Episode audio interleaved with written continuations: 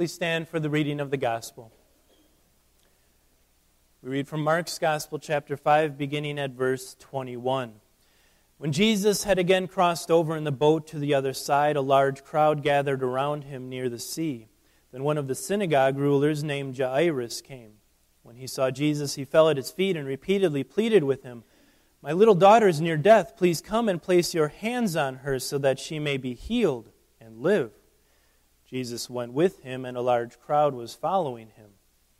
While he was still speaking, people from the synagogue ruler's house arrived, saying, Your daughter is dead. Why bother the teacher anymore? But when Jesus heard this report, he told the synagogue ruler, Don't be afraid, only believe. He did not allow anyone to follow him except Peter, James, and John, the brother of James. They went into the house of the synagogue ruler, and Jesus saw a commotion with people wailing, weeping and wailing loudly. When he entered, he said to them, Why are you making a commotion and weeping? The child is not dead, but sleeping. They laughed at him. But after he put everyone out, he took the father of the child, her mother, and those who were with him, and went in where the child was. Grasping the hand of the child, he said to her, Talitha cum, which, when translated, that means, Little girl, I say to you, arise. Immediately the little girl stood up and began to walk around. She was 12 years old. They were completely and utterly amazed. Then he gave them strict orders not to let anyone know about this, and he told them to give her something to eat. This is the gospel of our Lord, we pray.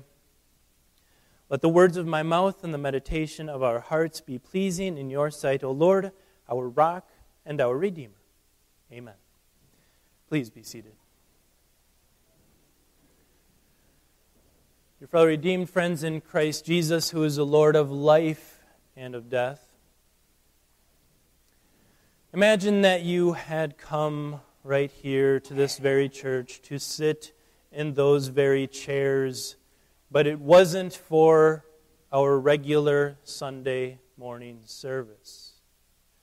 It was more like a, a weekday, and the service was at about 11 o'clock you were here for a funeral. And not just any funeral, a funeral for the daughter of one of your best friends, his only child. And, and you walk through those doors and you get in the line for the visitation, and you're walking right up this aisle here, and, and you see your friend standing up here, right next to the the smaller casket of his daughter, what are you going to say?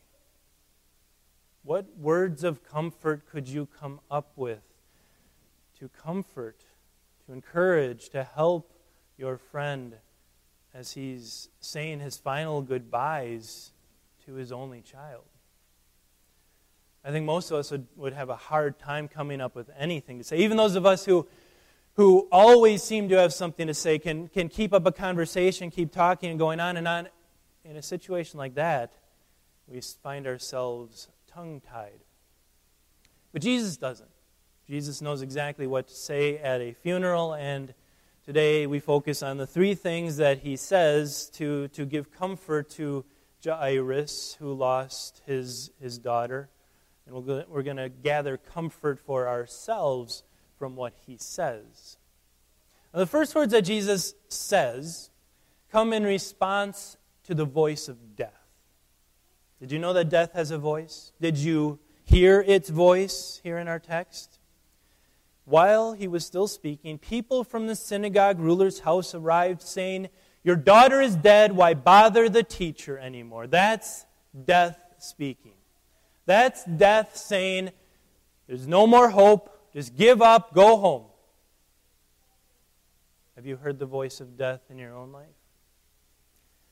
It sounds like this it sounds like the doctor calling you and, and telling you, I want you to sit down before I give you the results of the biopsy. It sounds like your friend, you're out for coffee with your friend, and your friend says, I wanted to tell you this in person, but my, my cancer has metastasized. It's spreading. It's the call you get from a sibling who says, You better get up here and see mom or dad soon because the doctor is, is not giving them months anymore, but weeks and maybe days or maybe hours. That's the voice of death. And why, why does that stop us in our tracks? Why does that voice make us make our hearts skip a beat? Why do we have to be sitting down when we hear the voice of death speak? Well, because when death speaks, it says it's hopeless. There's nothing you can do. There's nothing you can do to stop me. I'm going to take someone from your life, and there's nothing you can do about it. And humanly speaking, that's true, isn't it? If this pandemic has proven anything to us, it's that humans, with all of their ingenuity and all of their advancements and all of the money in all the world, cannot do a single thing to stop death's brutal and violent war against life. Death's voice is chilling.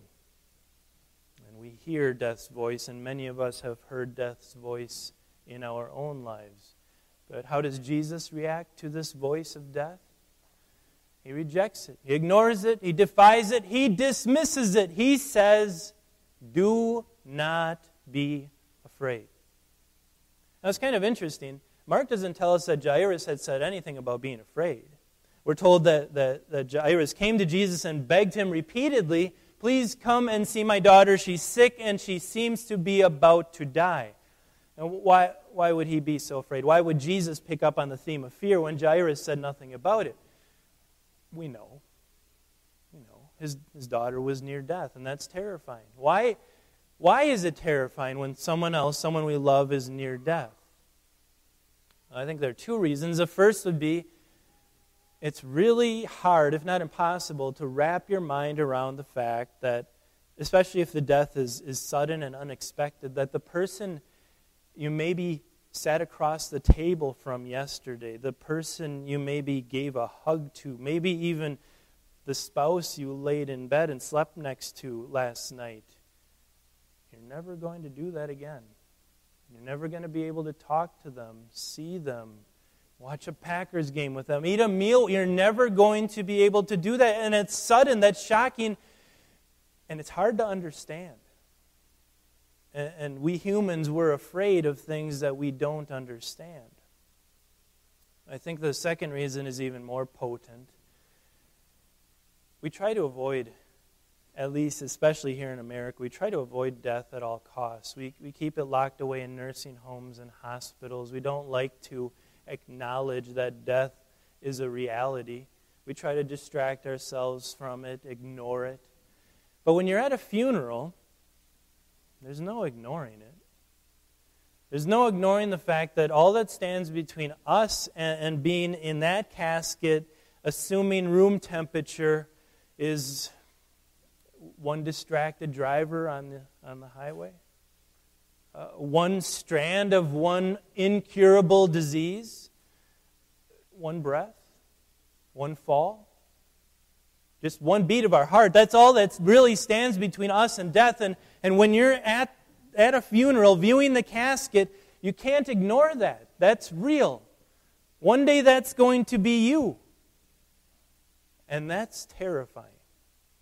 That's terrifying to think that one day that's going to be you and I returning slowly back to dust. That's fearful. So you can understand why Jairus would have been afraid and why Jesus picks up on that. And, and yet, even as the storm clouds of fear are, are enveloping Jairus, Jesus still says, Do not be afraid. The funny thing is, I think if Jesus had said those words today, I really think he might have been canceled from social media for saying that? The experts have spent many months writing long papers and giving long speeches about why we should all be absolutely paralyzed by the fear of death. They say the science is in. The science is in, and the science says that when you die, that's it. There's no coming back. You're never going to see that loved one ever again. And you don't dare disagree with that, do you? But Jesus does. Jesus denies it. Jesus disagrees. He says, Don't be afraid, only believe. Well, believe what? What had Jesus given Jairus to believe?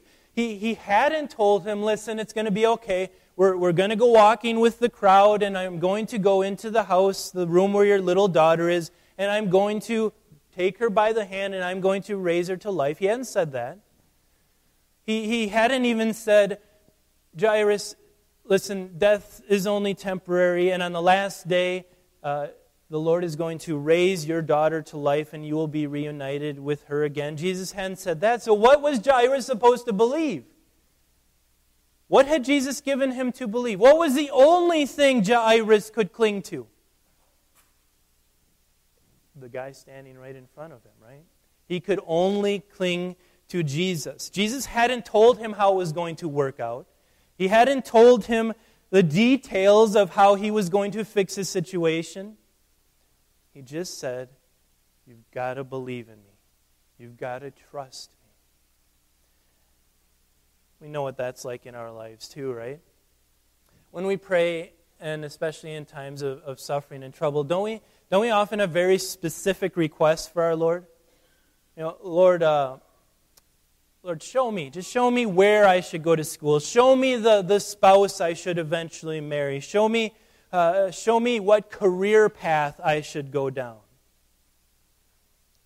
Lord, Lord, assure me that, that my children, even though they seem to have fallen away from the faith, you're going to bring them back, right? Assure me of that. Uh, Lord, Lord, assure me that our marriage is going to survive, even though we had a terrible argument last night with doors slammed and sleeping in separate rooms. Lord, Lord, assure me of the future. And what happens then? You, you open up your Bible. Do you get any specific answers to any of those questions? No. What do you get? You get Jesus. And that's the point, right? You're, you're supposed to cling to Jesus. Like Jeremiah wrote in Lamentations, even, even when all the world is falling down around you, even when you can't find any clear, direct answers from the Lord, you cling to the fact that He is gracious and merciful. Jesus was telling Jairus, You don't have to be afraid of death. You trust in me. Have faith in me and my power. And in the end, that is all we have, isn't it? We don't have the answers. We don't have the explanations. We don't have a, a, magic eight ball that tells us what the future will hold with us or with our families, or our jobs, or our country. But we do have Jesus and the assurance that He loves us and is powerful and is working for us. And in the end, that's what our faith clings to. In our culture, funerals are generally pretty somber affairs, right? They're pretty quiet. Everyone, it's funny how, how at a funeral everyone speaks in kind of hushed tones, like, we don't want to wake up the dead, as if, as if that could happen.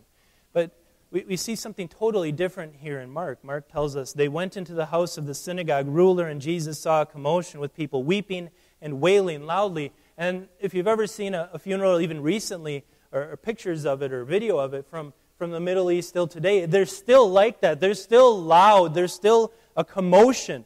And in Jesus' day, it was typical, it was customary to hire professional mourners.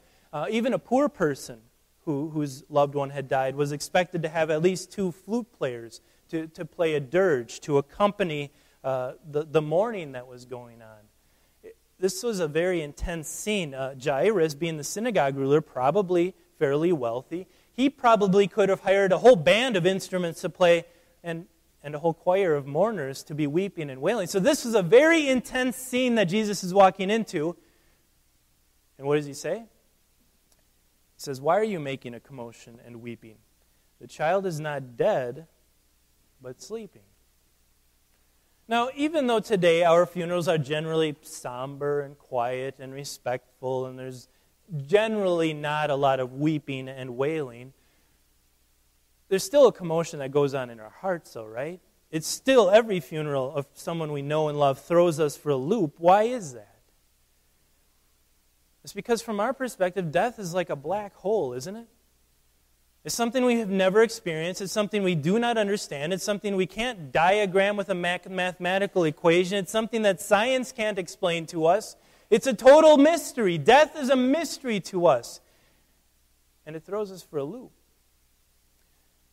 But death is not that. Death is not something unknowable. It's not a mystery. It's not a black hole to Jesus. Jesus understands death very well. He says, the child is not sleeping, is not dead, but asleep. He says death is but asleep from his point of view.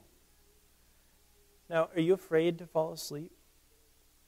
I, I know there are some of us, some maybe some of us in here who who do have nightmares when they fall asleep, who do have terrifying flashbacks to some traumatic experience in the past, and I know that. But, but even in general, we, we don't, we're not afraid of falling asleep, are we?